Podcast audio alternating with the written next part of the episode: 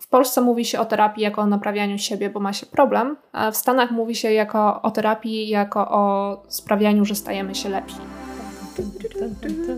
Cześć, tu Aga i Rita. Słuchacie audycji Proste Rozmowy.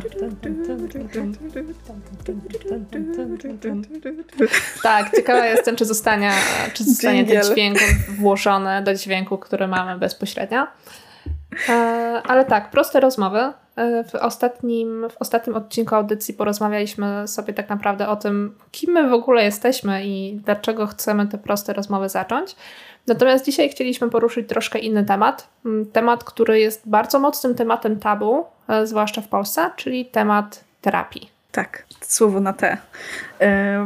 Jak myślisz, Aga, jak z Twoich obserwacji to wynika, skąd w ogóle takie tabu związane z terapią? Trochę nie wiem. To znaczy, mam bardzo dużo myśli, mam bardzo dużo różnych myśli a propos tego, mhm. skąd to tabu, tabu związane z terapią mogło się wziąć. E, bo z jednej strony jesteśmy wychowani na bycie bardzo, bardzo twardymi, ze względu na nasze jakieś tam historyczne mm. różne uwikłania, i odrzucaliśmy przez wiele, wiele lat e, jakiekolwiek myślenie o swoich emocjach, więc nagle, gdy okazuje się, że taka teoretycznie błaha rzecz, jak emocje, wymaga poprawy, to nagle trochę boimy się iść do lekarza. Pomijając fakt, że dużo ludzi boi się w ogóle iść do lekarza, gdy jest chorych normalnie, chorych fizycznie, mm. to co dopiero gdy w momencie, że czujemy, że potrzeba pójść do lekarza, który jest związany bardziej z emocjami, czyli czymś... Że nasza głowa nie ogarnia, no nie? Tak, coś, co przecież jest takie niby podstawowe i, i powinniśmy wszyscy to ogarnąć, co nie jest oczywiście prawdą w żadnym wypadku i terapia, tak samo jak idziemy do każdego innego lekarza, to pójście na terapię do lekarza od emocji, jakbykolwiek byśmy to nazwali, jest czymś, co powinno być naszym normalnym zachowaniem i powinno nam przychodzić pierwsze co do głowy. A jednak to strasznie mhm. stygmatyzujemy. Hmm. No, to zależy od. Wydaje mi się, że to zależy od środowiska i zależy od tego, z kim rozmawiamy, bo ym, tak jak powiedziałaś, y, przez wiele lat jako Polacy, y, ale w ogóle ludzie, byliśmy uczeni być twardym i nie pokazywać emocji. Kiedyś, nie wiem, jak w czasach wojny pokazywanie emocji prawdopodobnie było, można było przypłacić życiem, a potem te dzieci, które, te, te osoby, które właśnie w, nauczyły się przez wojnę tego, żeby, um, żeby nie pokazywać tych emocji, no to miały swoje dzieci i te dzieci są prawdopodobnie naszymi, jakby już pokoleniem tych naszych rodziców zaczyna, y, tak? I um, to nasi dziadkowie um, byli już um, świadkami wojny i jakichś strasznych rzeczy, które być może ich też zamykały i traumatyzowały. I jak tutaj w ogóle jeszcze dołożyć y, tą warstwę tego, że ci ludzie mieli dzieci i te dzieci to są nasi rodzice, i wyobrazić sobie, jak zrozumieć i w ogóle tak yy, zaakceptować to, że nasi rodzice są yy, osobami wychowywanymi przez takie pokolenie też, no nie? I jak jeszcze do tego dodamy fakt komunizmu, bo też nie zapominajmy o tym, że tak. skończyła się wojna, ale to, że skończyła się wojna wcale nie oznacza, że w Polsce, jak w niektórych krajach zachodnich, zrobiło się nagle super dobrze i mogliśmy się skupić na całkowitym rozwojem, bo jednak komunizm mimo swoich gdzieś podstaw, które niektórym wydają się logiczne, jak dobrze wiemy, wyszedł jak wyszedł e, i też bardzo zniszczył nasze społeczeństwo, często psychicznie. E, pod kątem hmm. zarówno jeśli chodzi o zadbanie o swoje potrzeby emocjonalne, ale też podstawowe potrzeby związane z posiadaniem czasem czegokolwiek. Bo jak o tym mówisz, mówisz o pokoleniu, które jest pokoleniem naszych dziadków, a później pokoleniem rodziców, hmm. mam wrażenie, że Tutaj ta piramida Maslowa, która pokazuje podstawowe potrzeby, jest idealnym tego odzwierciedleniem, czyli tak naprawdę na, nasi dziadkowie potrzebujący zająć się w ogóle tym samym dołem, czyli potrzebą bezpieczeństwa i przeżycia, później rodzice, którzy, tak. którzy potrzebują czegoś więcej, mogliby już sięgać do emocji, ale nadal trzeba pracować nad innymi rzeczami. I nagle wchodzimy my jako społeczeństwo, e, my nasz, jako nasze pokolenie i pokolenie, które już teraz jest jeszcze kolejnym pokoleniem Z, bo my jesteśmy jeszcze pokoleniem milenialsów, bardzo lubię te słowa swoją drogą, e, to my już możemy skupić się na tych emocjach, tylko zostaliśmy wychowani przez pokolenie, które nigdy na tych emocjach nie musiało się skupiać. Oni mieli zupełnie inne potrzeby, priorytety. priorytety, które musieli w jakiś sposób zaspokoić i to było naturalne, więc to jest naturalne też dla mnie i nigdy nie przyszłoby mi do głowy, żeby mieć jakiekolwiek pretensje czy ból na przykład do moich rodziców czy do moich dziadków, że oni nie byliby na przykład w stanie zrozumieć jakichś rzeczy, chociaż wiem, że w 100% to już mnie wspierają, jak gdzieś rozmawiamy czy o takich tematach, bo oni nigdy nie stanęli przed tą sytuacją, że wszystkie potrzeby są zaspokojone, gdy są młodzi i mogą skupić się mhm. tylko na emocjach. Mm. Hmm. No ciekawe to jest bardzo. No, myślę, że dużo w tym racji i, i takie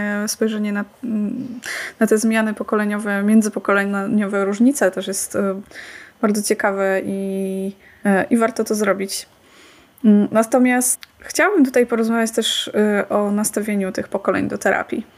Bo to jest, to bardzo mocno się wiąże też z tymi potrzebami, które, które osoby z różnych pokoleń musiały zaspokajać z tej piramidy Maslow, Maslowa.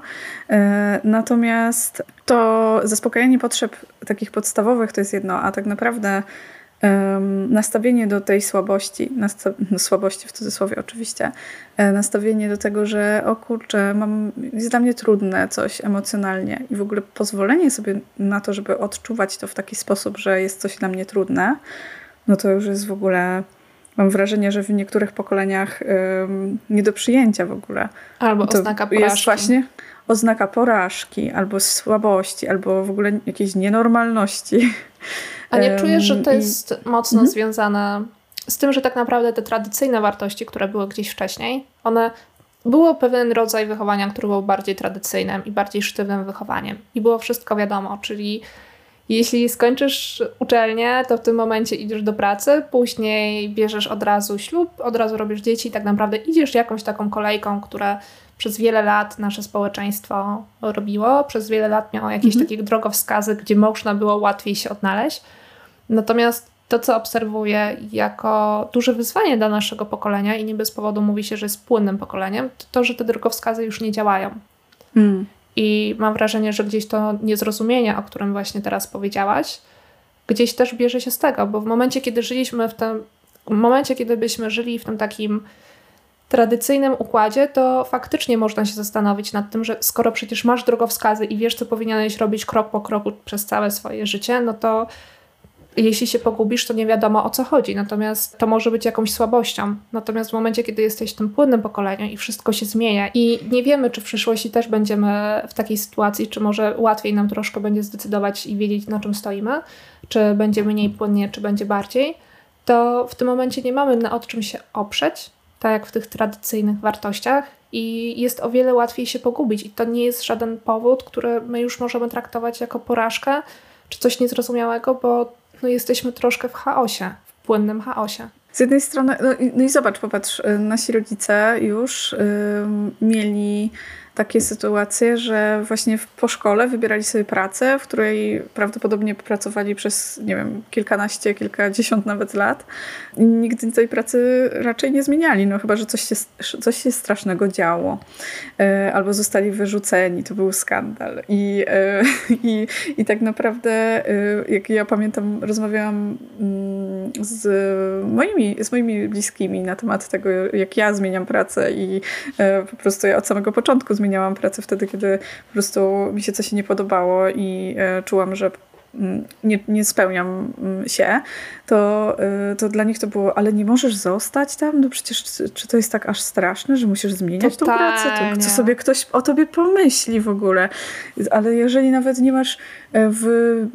Ale po, I też kolejne przekonanie, jeżeli w twoim CV jest pokazane, że zmieniasz, zmieniasz pracę częściej niż co dwa lata, to znaczy, że coś jest nie tak z tobą.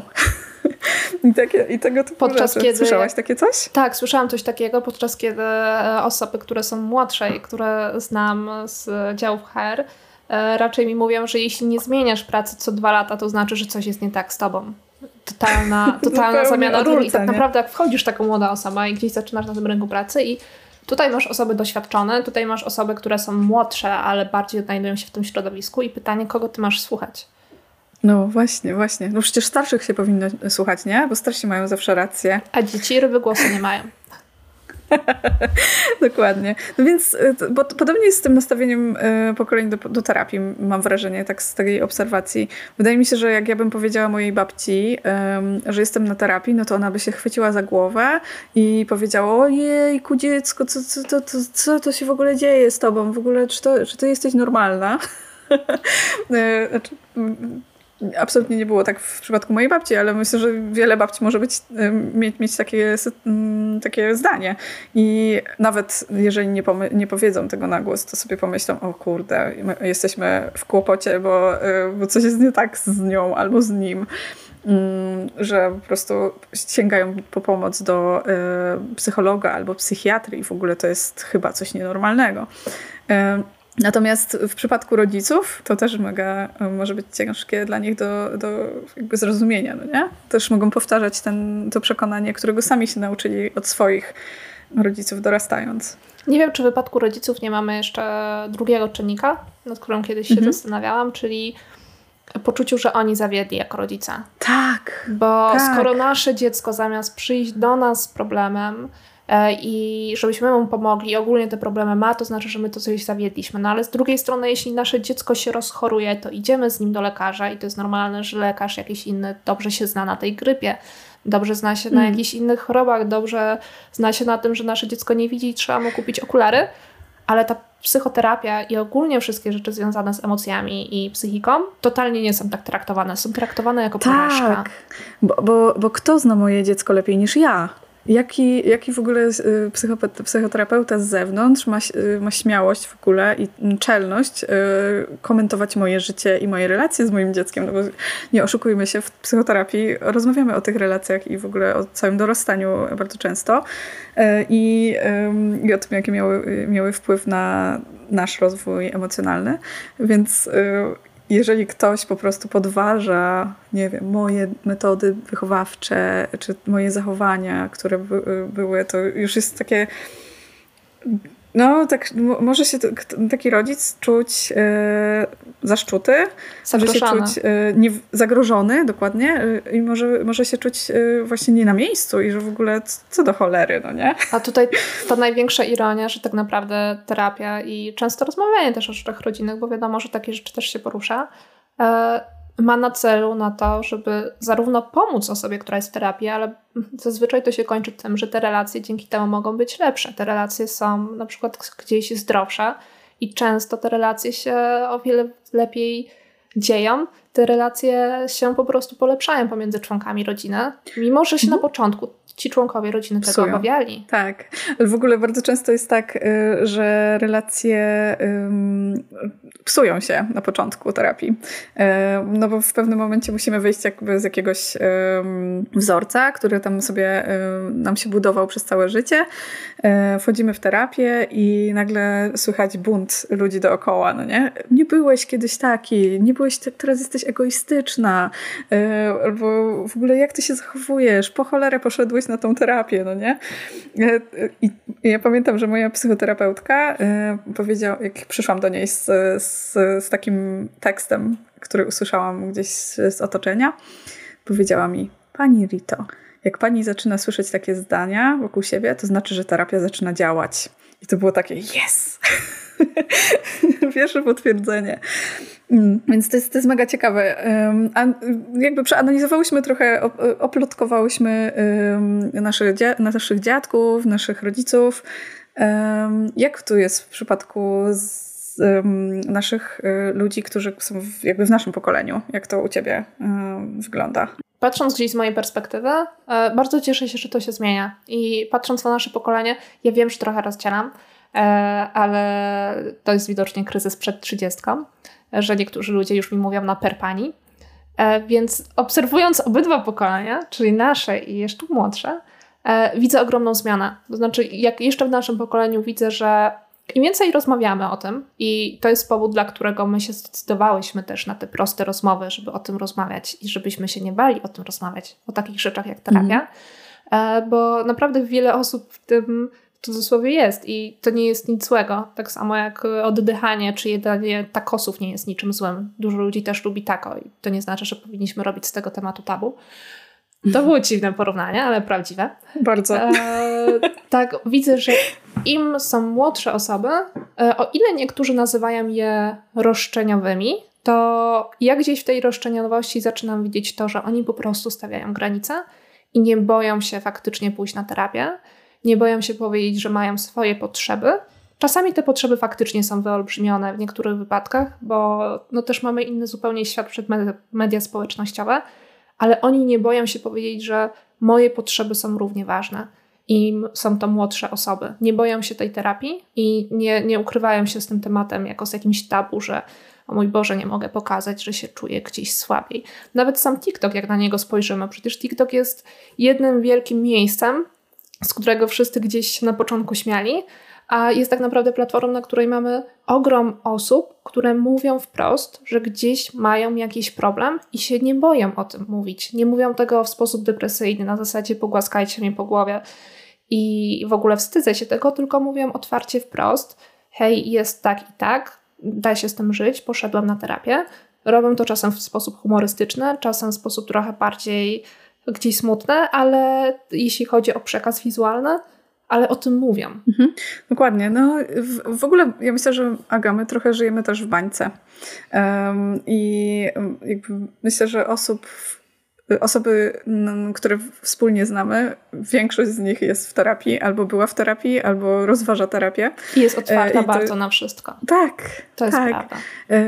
Natomiast y, ja y, ostatnio rozmawiałam z moim y, znajomym i on mi powiedział, że po opublikowaniu na jego Facebooku y, informacji o tym, że tam, nie wiem, taki post napisał o tym, że sam mm, cierpiał na depresję i, i był, że był w terapii, powiedział mi, że po tym poście ludzie zamiast jakby komentować to, że oni też chodzą na przykład na terapię, pisali do niego na prywatnym e, messengerze, że ej, dzięki stary, że się podzieliłeś, e, my też właściwie z żoną chodzimy na przykład na terapię, no nie? I było mnóstwo takich głosów, no nie? I że ludzie nadal um, mają problem z rozmawianiem o tym, ale już dobrym mm, krokiem w tym, w tym, w tym, fajnym, mm, w, te, w tym fajnym kierunku jest to, że w ogóle rozważają i chodzą na tę terapię albo rozważają e, uczestnictwo w niej. Więc, e, więc to, to było takie, o kurczę, nawet sobie nie zdajemy sprawy, ile osób e, jest w terapii albo wokół nas, jakie ma problemy. I tak naprawdę myślę, że jest ich mnóstwo. To, co powiedziałaś, dała mi świetną myśl pod kątem świetnego podsumowania, że może faktycznie nasze pokolenie nie mówi wprost o tym, że jest na terapii, ale mhm. nie boi się tego tematu i nie boi się szukać mhm. dookoła tego tematu, nawet jeśli boją się jeszcze przyznać. Faktycznie to młodsze pokolenie, ten TikTok, który powiedziałam, nie boi się już powiedzieć wprost: Cześć, jestem na terapii, cześć, potrzebuję. Dla niektórych to się wydaje atencją, ale kurde, nawet jeśli to jest faktycznie pod atencję, lepiej, że ktoś poszedł na tą terapię niż nie poszedł, e, niż dusił to w sobie. E, mhm. E, o ile w ogóle możemy nazwać coś atencją, bo atencja jest słowem, którym można rozumieć na tyle Nadużyć. różnych sposobów e, i nadużywać. I tak naprawdę w wypadku terapii nigdy nie powinniśmy używać słowa atencji, e, bo nie wiemy, jak ktoś się czuje wewnętrznie. To zaczyna się zainteresowanie tym tematem. Nawet jak wejdziemy sobie na media społecznościowe, ile osób o tym mówi, ile osób mhm. mówi nie, nawet nie o swoich doświadczeniach, co pojawiają tak. się profile, które po prostu mówią o tym, jak zdobyć pomoc, jak o siebie zadbać. Mhm. To jest ogromna moc, która strasznie cieszę się, że się dzieje, zwłaszcza w czasach, w których przyszło nam niestety życie, które też są ciężkie psychicznie. To prawda. Zwłaszcza, no dokładnie, tak, y, to co się teraz ostatnio dzieje, to ogromny miało wpływ na, y, na ogrom ludzi tak naprawdę i jak rozmawiam z znajomymi psychoterapeutami, czy coachami, czy, mm, czy z psychiatrami, to um, jest ogromnie dużo ludzi, którzy idzie i decyduje się na terapię co jest wspaniałe, że to robią. I z drugiej strony jednak to pokazuje, że w jakich trudnych czasach też żyjemy. Jak bardzo już ludzie nie mogą sobie dać rady sami. Chcę na siłownię. No.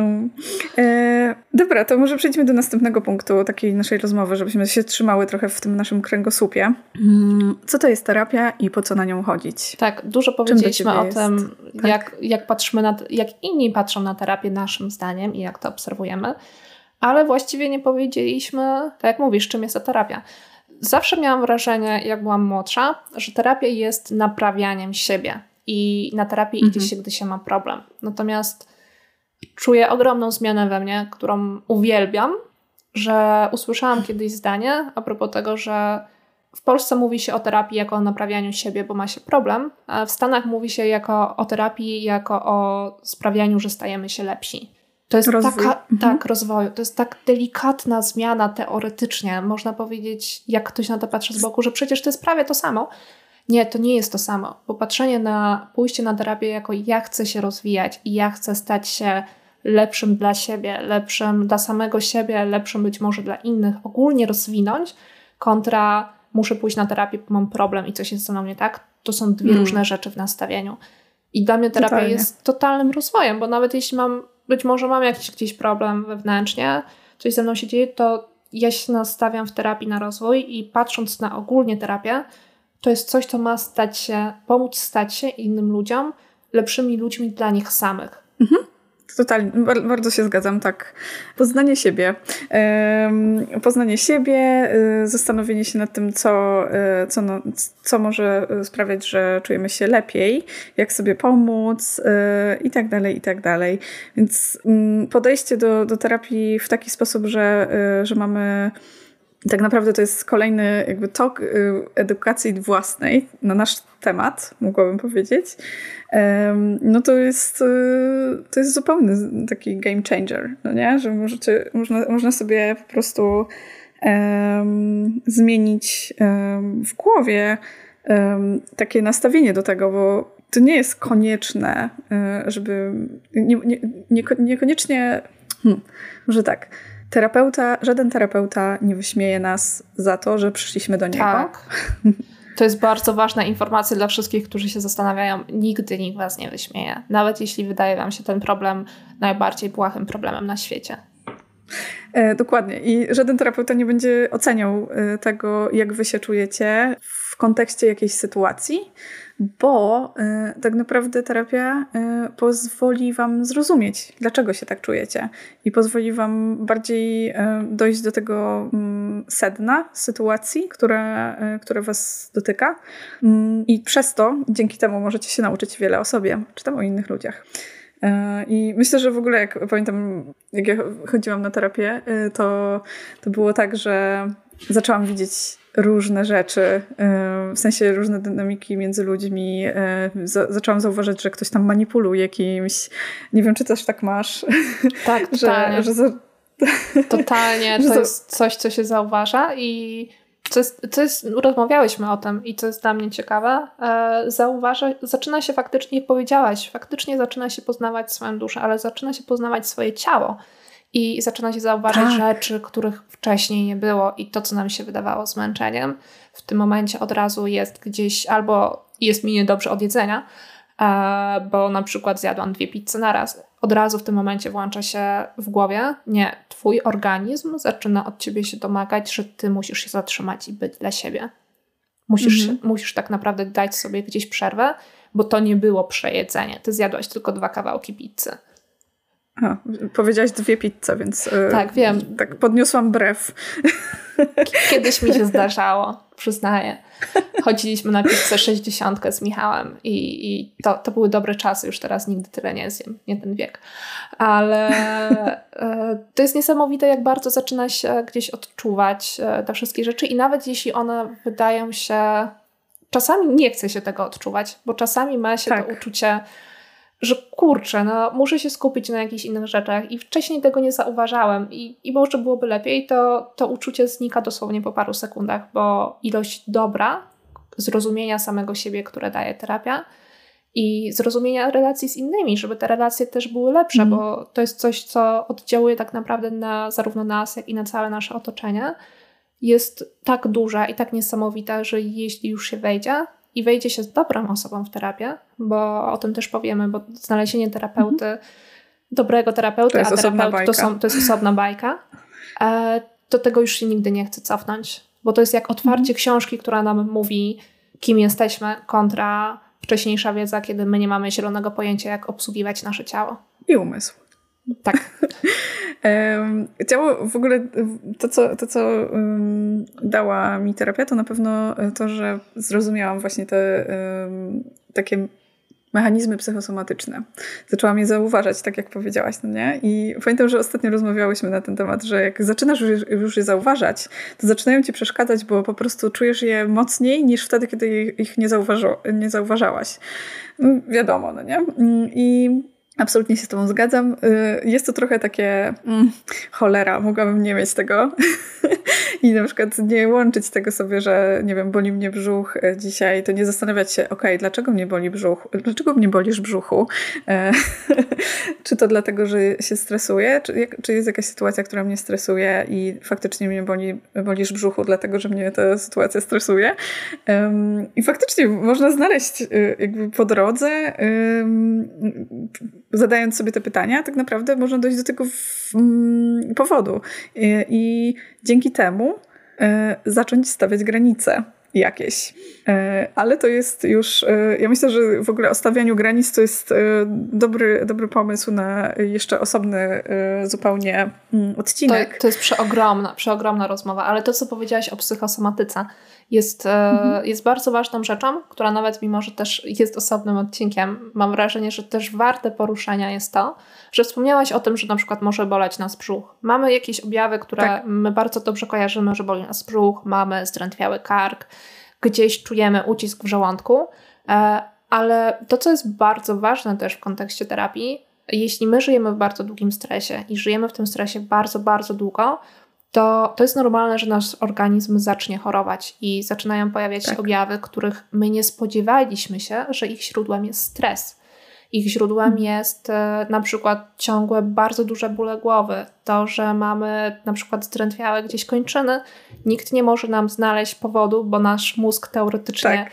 na prześwietleniu działa dobrze. I nagle okazuje się, że pójdziemy na terapię, zaczniemy stawiać granice, i to zaczyna znikać. Ja usłyszałam takie tak. piękne zdanie na, na jednej z wizyt, że tak naprawdę wyjście w momencie, kiedy zaczynamy stawiać granice kontra będziemy dalej żyli dla innych ludzi zamiast dla siebie, to jest wybór pomiędzy życiem, a w pewnym momencie śmiercią albo chorobą. Tak. No, z, poziom stresu, y, z, jakby z takiej perspektywy już takiej naukowej, też bardzo wpływa na poziom kortyzolu. Y, a kortyzol to jest y, taka, taka substancja, która nam powoduje choroby i na przykład za dużej ilości. nowotwór. Tak, to jest tak, bardzo dokładnie. ważne, bo ona w małej ilości jest super i ona sprawia, że mamy mhm. adrenalinę i możemy to przeciałać, ale jak zaczyna być zbyt dużo jej, jest zbyt często, to tak jak mówisz, kwestia nawet nowotworów w niektórych wypadkach. No i to nie są, to są rzeczy, które już są bardzo oparte mocno naukowo, że niestety to wpływa. Nie bez powodu mówi tak. się, że niestresujące życie pozwala nam żyć dłużej. Nie dlatego, że będziemy po prostu w tym momencie na przykład lepiej rozmawiali z ludźmi, czy robili mniej głupie rzeczy, E, tylko po prostu mamy mniejsze szanse na zachorowanie na poważne rzeczy. Dokładnie. Dobra, e, kiedy warto się zdecydować w takim razie na terapię? Nie ma jednego czy dwóch powodów, których moglibyśmy powiedzieć, że to jest moment, w którym powinniśmy się zdecydować na terapię, bo nawet jeśli coś wydaje nam się drobiazgiem, ale czujemy, że potrzebujemy z kimś o tym porozmawiać, to jest dobry moment na to, żeby z kimś porozmawiać i pójść do psychoterapeuty, psychologa, psychiatry, do kogokolwiek tak naprawdę będziemy chcieli, bo każda z tych osób nas przekieruje do dobrej osoby później, ale mhm. nie ma czegoś takiego, że musimy spełnić super wszystkie kryteria, żeby dopiero wtedy pójść. Wi wiadomo, są kryteria, które są związane z objawami depresji, że warto wtedy pójść, ale jeśli jakkolwiek czujemy się źle, czy jakkolwiek czujemy pomocy, jeżeli potrzebujemy pomocy, to warto naprawdę pójść. Mhm, to choćby zacząć szukać, no nie? Rozmawiać z ludźmi na ten temat. Um, no bo może się okazać, że na przykład nasi znajomi e, już mają jakiegoś na przykład terapeutę do polecenia, który jest absolutnie fajny i, e, i można, może już mamy ten, tę ścieżkę dotarcie do, do, do, terapeuty może nam się skrócić.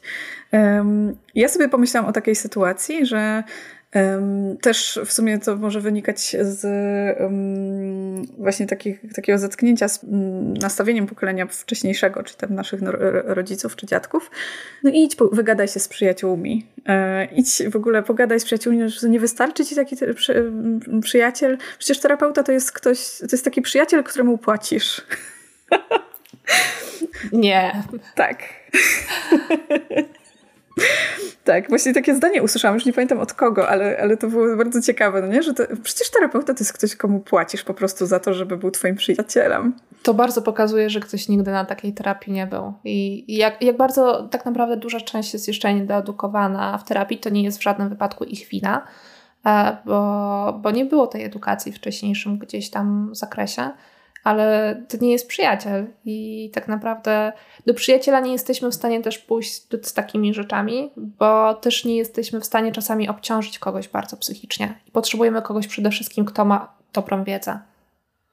Ale wiesz, czasem się tak zdarza, że y, faktycznie idziemy do znajomych z, jakim, z jakimś problemem, no nie? I faktycznie go odbijamy od, y, od innych ludzi, no bo przecież to jest normalne, nie? Że, że siedzimy sobie ze znajomymi i faktycznie zaczynamy czasem rozmawiać na jakieś poważniejsze tematy.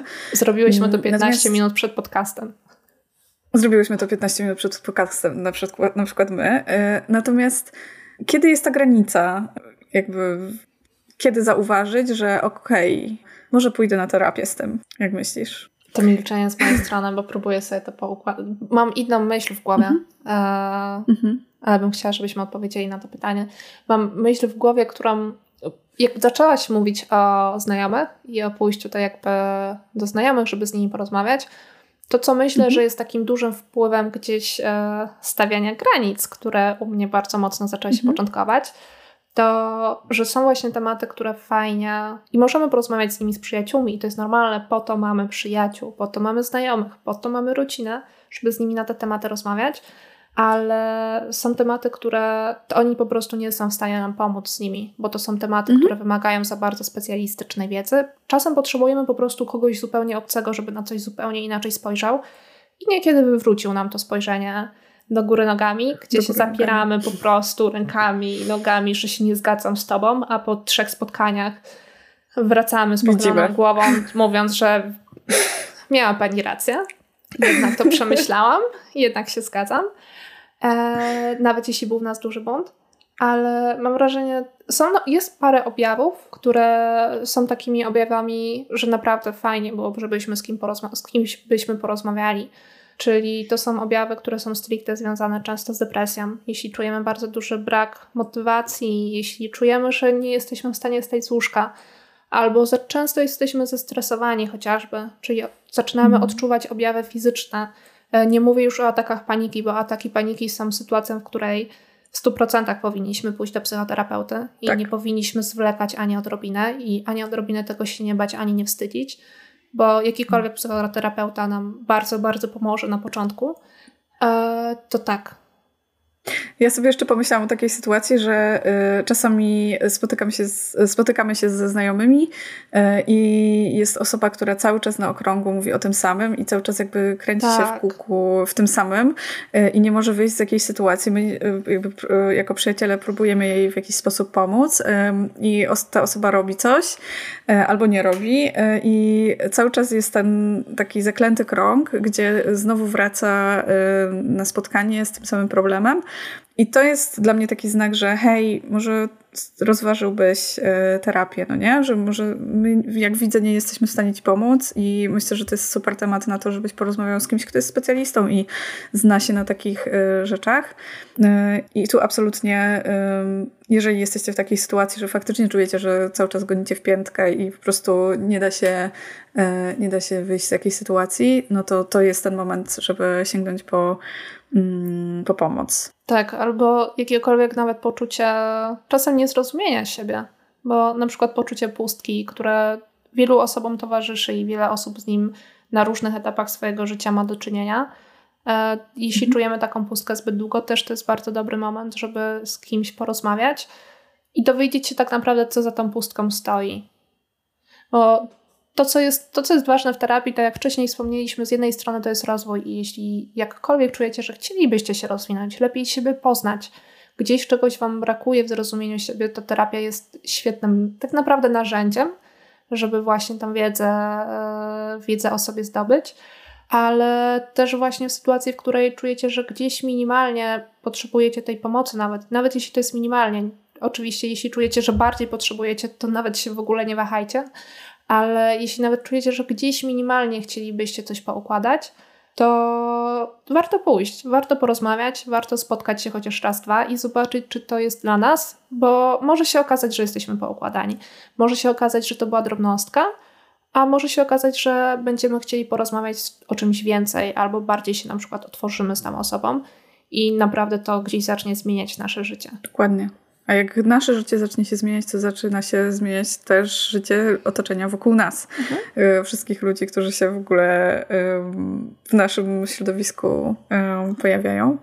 I to, y, to znowu jest temat na osobną, y, na osobny, osobny odcinek. Natomiast, natomiast tak, zmiana zaczyna się w nas. Wspomniałaś też w pewnym momencie e, o tym, że jak rozmawiamy ze znajomymi, fajnie gdzieś czasem podpytać, e, bo mogą oni mieć kontakt już ze swoim terapeutą, mogą mieć swojego terapeutę, mogą mieć kontakt z mhm. terapeutami. Mhm. Więc jak Twoim zdaniem takie szukanie terapeuty mogłoby, jeśli na przykład nasi znajomi nie mają albo nie chcemy jeszcze z nimi o tym porozmawiać, jak takie mhm. szukanie terapeuty powinno się odbywać i jak znaleźć dobrego terapeutę, który do nas mhm. pasuje? Powiem tak, no ja polegam na tych e, rekomendacjach jednak. E, natomiast e, jeśli ktoś nie chce się jeszcze otwierać na to, że mm, że chce iść na terapię i mówić o tym swoim znajomym, e, no to e, jak najbardziej przez internet można spróbować znaleźć takiego lekarza. Są strony typu chyba znany lekarz, e, tak mhm. się nazywa ta strona, gdzie można też poczytać opinie na temat, na temat tych lekarzy, więc znaczy na temat lekarzy, na temat lekarzy i na temat terapeutów. Więc yy, tak, to jest jedno. Natomiast fajnie jest też sobie zobaczyć, yy, poczytać na temat nurtów yy, psychoterapii, bo y, każdy z nurtów odpowiada na, fajne, na jakieś konkretne potrzeby czasami. Y, natomiast y, tak, myślę, że online bym szukała. No, to jest chyba naturalne dosyć. Można też zobaczyć y, w swojej placówce NFZ-u, y, gdzie, gdzie też powinniście mieć dostęp do jakiegoś psychoterapeuty czy psychiatry, y, z którym można się spotkać po prostu za darmo i sprawdzić, czy faktycznie to jest ta osoba. No właściwie z NFZ-u też można chodzić mhm. i może to być darmowe. Tak, one są troszeczkę... właśnie nie, nie mamy tego świadomości chyba za bardzo, no nie? Tak, nie mamy że, świadomości, że one tak... nigdzie nie są mówione i czasem czeka się bardzo długo zależnie od miejsca, bo mam osoby, które z tego korzystały. Natomiast jeśli naprawdę czujemy, że potrzebujemy, lepiej czasem troszeczkę poczekać niż w ogóle zrezygnować. Ale to, co mnie zastanawia, zastanawia mnie po prostu Twoja opinia na propos tego poszukiwania już trochę głębszego. To znaczy, nie chodzi mi nawet o szukanie, e, gdzie znajdziemy jakikolwiek kontakt, tylko zawsze gdzieś miałam to takie nastawienie, e, patrząc na czy moje, czy inne doświadczenia z terapią, że z terapią jest jak z randkowaniem. Moje doświadczenie z randkowaniem jest tak. straszne, bo jestem w długim związku i nie randkowałam nigdy, więc trochę tak wypowiadam się nie na temat, ale nie jest, bardzo rzadko może się zdarzyć tak, że pójdziemy do kogoś i trafimy po prostu zero-jedynkowo, tak, to jest ta osoba i to jest ok. Tak. To jest ok, że. To jest ok, że nam, nie, że nam nie pasuje. tak, y, może być. Y, tak, tak, właśnie chciałabym y, też ten wątek poruszyć, bo może być tak, że ten terapeuta wcale nam nie podejdzie i w ogóle może być tak, że ta osoba czy tam chemii nie będzie w ogóle, no nie? To jest dokładnie tak jak ta analogia do randkowania, że idziemy na tą pierwszą randkę z terapeutą czy z terapeutką. Nie chodźcie na randki z terapeutami sprawdzamy. tak swoją drogą własnymi. Nie, nie chodzi tak. z własnymi terapeutami, żebyście nas źle nie zrozumieli. To jest tak, przemyślenie. Tak, to metafora. Tak. Metafora. e, absolutnie. E, chodzi o to, że po prostu, żeby to nie było tak, że jak już znajdziemy jakiegoś sobie terapeutę e, pierwszego, e, to to już będzie ta osoba. To absolutnie nie, może, może tak nie być i e, czasem warto nawet przejść się do trzech, e, i sobie porównać, z kim się najlepiej czuliśmy, z, z kim za, załapaliśmy chemię, z kim e, czujemy, że możemy zaufać. Konie kraść. Bo to jest konie kraść. Nie wiem, czy konie kraść, ale, e, e ale zaufać zdecydowanie i otworzyć się w ogóle, bo to jest najważniejsze mm, no, w terapii w ogóle, w tym, żeby po prostu czuć się swobodnie, z tym, że możemy porozmawiać o tym, co nas najbardziej boli. Tak, i też nie czujcie, że to jest tak z randkowaniem. Czasem pójdzie się na pierwszą randkę i nadal nie wiadomo, albo chce się spotykać z tą osobą, albo nie wiadomo, co się do końca, może czuje, to jest złe powiedziane, ale czy chce dalej się gdzieś utrzymywać tą relację, więc idzie się na drugą, trzecią i na przykład w tym momencie stwierdzamy, że jednak to nie jest dla nas i to też jest ok. Nie musicie decydować po pierwszej wizycie, drugiej. Możecie zdecydować w każdym momencie, w którym stwierdzicie, że potrzebujecie czegoś innego. I żaden terapeuta nie będzie miał wam tego za złe, tak samo jak wy nie powinniście mieć sobie za złe i to nie świadczy wcale źle o was. Tylko o terapeucie, żartuję. Nie, to po prostu nie. świadczy o tym, że jesteście inaczej dopasowani i każdy tak. ma inny sposób komunikacji. Ja mam na przykład sposób komunikacji, którego się nie spodziewałam, że potrzebuję trochę bata nad sobą w cudzysłowie e, bo z wieloma rzeczami mogę się nie zgodzić i wracam później jak potulny baranek po dwóch, trzech tygodniach, mówiąc tak, miała pani rację bo muszę sobie to przemyśleć i przetrawić. Ale na mnie to na przykład działa, ale wiem, że jest dużo osób, które w tym momencie czułyby się zastraszone, które potrzebują większego wsparcia emocjonalnego i one by przyszły na moje sesje i stwierdziły, że o wiesz, nie. o nie, ja potrzebuję jednak kogoś, kto będzie mnie cały czas bardzo mocno głaskał po głowie i mówił, że wszystko jest ok, dlatego że jestem takim, a nie innym człowiekiem. I oczywiście to wsparcie dostaniecie od każdego terapeuty, bo teraz to mogło troszeczkę e, strasznie gdzieś zabrzmieć, bo też terapeuta dostosuje się zawsze do Was, na ile może komunikacją. Natomiast, tak jak powiedziała Rita, są różne nurty, różne sposoby, różne dochodzenia do jakiejś głębi siebie. E, I nie każdy mogą po prostu być dla nas odpowiednie. To tak jak z psychoanalizą, która jeśli dobrze pamiętam, polega na tym, że psychoterapeuta praktycznie się nie odzywa. Nie się mówi. I dla niektórych, mhm. dla niektórych to jest po prostu killer, którego nie mogą tak. przebrnąć, że to oni muszą mówić przez całą sesję, a są osoby, które to uwielbiają. Tak. E, chyba psychodynamiczna też e, terapia jest podobna do psychoanalizy e, tutaj pod tym względem, że nie, nie wiem, czy się nie mylę, ale myślę, że tak, że po prostu terapeuta mówi bardzo, bardzo, bardzo mało E, I te, te, te sesje terapeutyczne mm, to jest to, że ktoś przychodzi i mówi, e, co mu w głowie siedzi.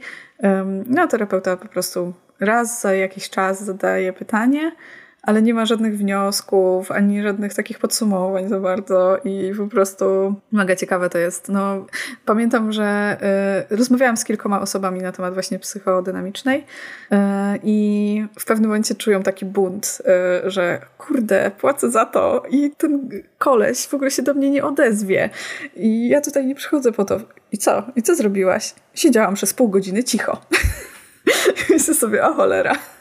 No to nie wiem, czy by to mi pasowało akurat, no nie? Mm, więc, więc to jest mega ciekawe, y, ale też właśnie tak sobie myślę o tych nurtach, że, y, czy tam w ogóle o terapeutach, że czasami po prostu jest nam potrzebny taki y, terapeuta w pewnym momencie, nie wiem, o jakimś tam konkretnym nastawieniu.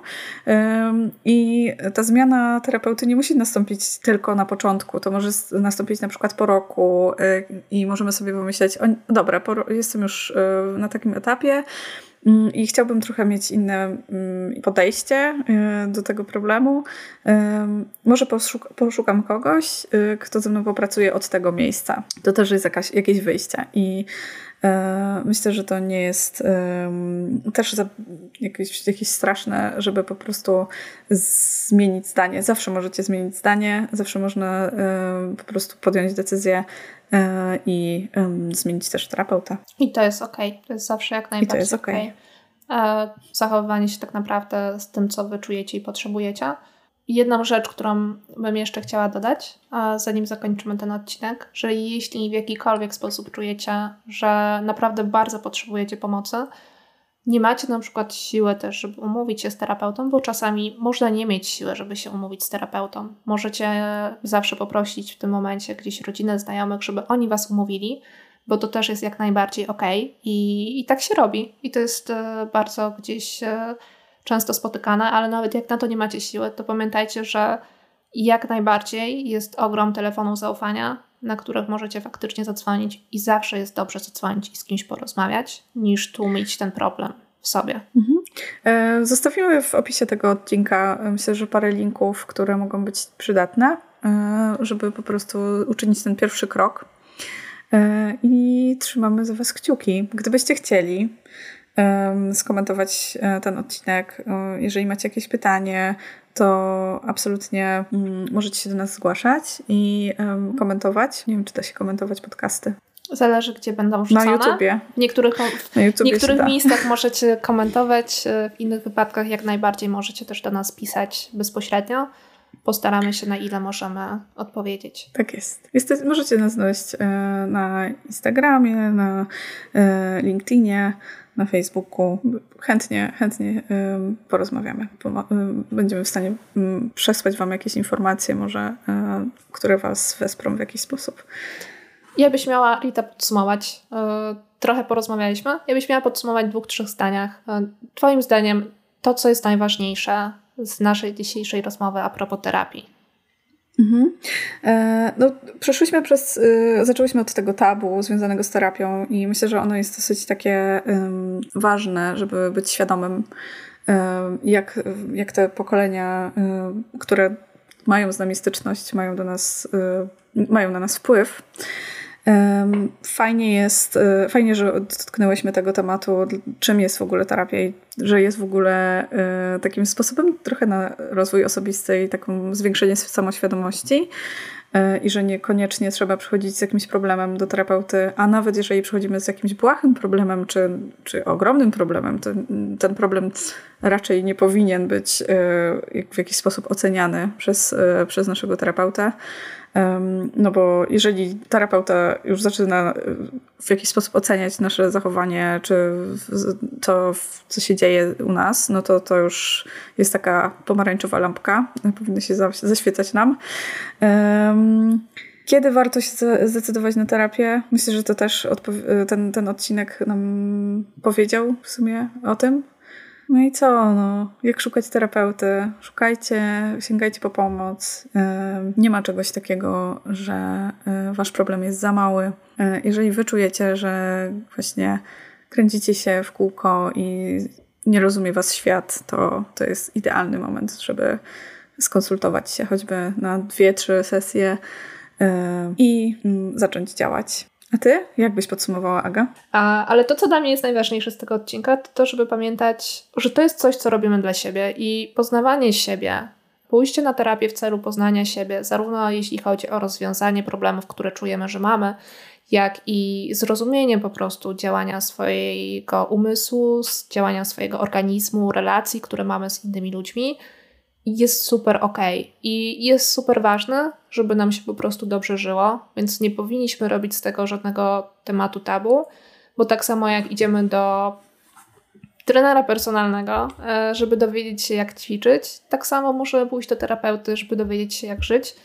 Są to osoby, które są specjalistami, są to osoby, które są w stanie spojrzeć z trzeciej perspektywy, gdzieś z dalsza na nasze życie i nam po prostu mhm. podpowiedzieć, co zrobić, żeby ono było lepsze ewentualnie, żeby poprawić jakieś obszary, które czujemy, że nas męczą, albo to jak Ritka wspomniałaś, kręcimy się gdzieś po prostu z nimi w kółko. Więc mhm. nie powinno tutaj być żadnego z naszej strony e, obaw e, przed pójściem do takiej osoby. Ona nie będzie nas oceniać i naprawdę jest to zmieniające życie, więc warto prosić o pomoc lub zgłaszać się do takich mhm. osób, jak tylko czujemy najmniej chociaż, że tego potrzebujemy. Mhm. E, jeżeli chcecie posłuchać trochę więcej o, o terapii, to ostatnio e, nagrały nasze znajome podcast kurczę, to się nazywa Generacja Z i właśnie można, można posłuchać o te, e, terapii z punktu widzenia troszkę młodszego pokolenia niż nasze, czyli właśnie z generacji Z. I dziewczyny właśnie dzielą się tym, mm, jakie były ich e, przemyślenia na temat e, terapii i dlaczego zdecydowały się e, na to, żeby pójść na tę terapię. Więc jak najbardziej zachęcamy Was. Też wrzucimy tam link do, do Agnieszki podcastu i, no i zapraszamy. Koniecznie, zgłębiajcie tę wiedzę, bądźcie ciekawi, nie, nie bójcie się, czytajcie o tym, słuchajcie. Wszystko będzie dobrze. Tak więc kończąc, podsumowałyśmy chyba już wszystko, co najważniejsze. Też tak jak wspominałyśmy, e, jesteście w stanie nas znaleźć na mediach społecznościowych i jak najbardziej do nas się odzywajcie. Natomiast cóż, możemy więcej powiedzieć. Do usłyszenia i do usłyszenia w następnym odcinku. Do usłyszenia. Trzymajcie się ciepło. Cześć.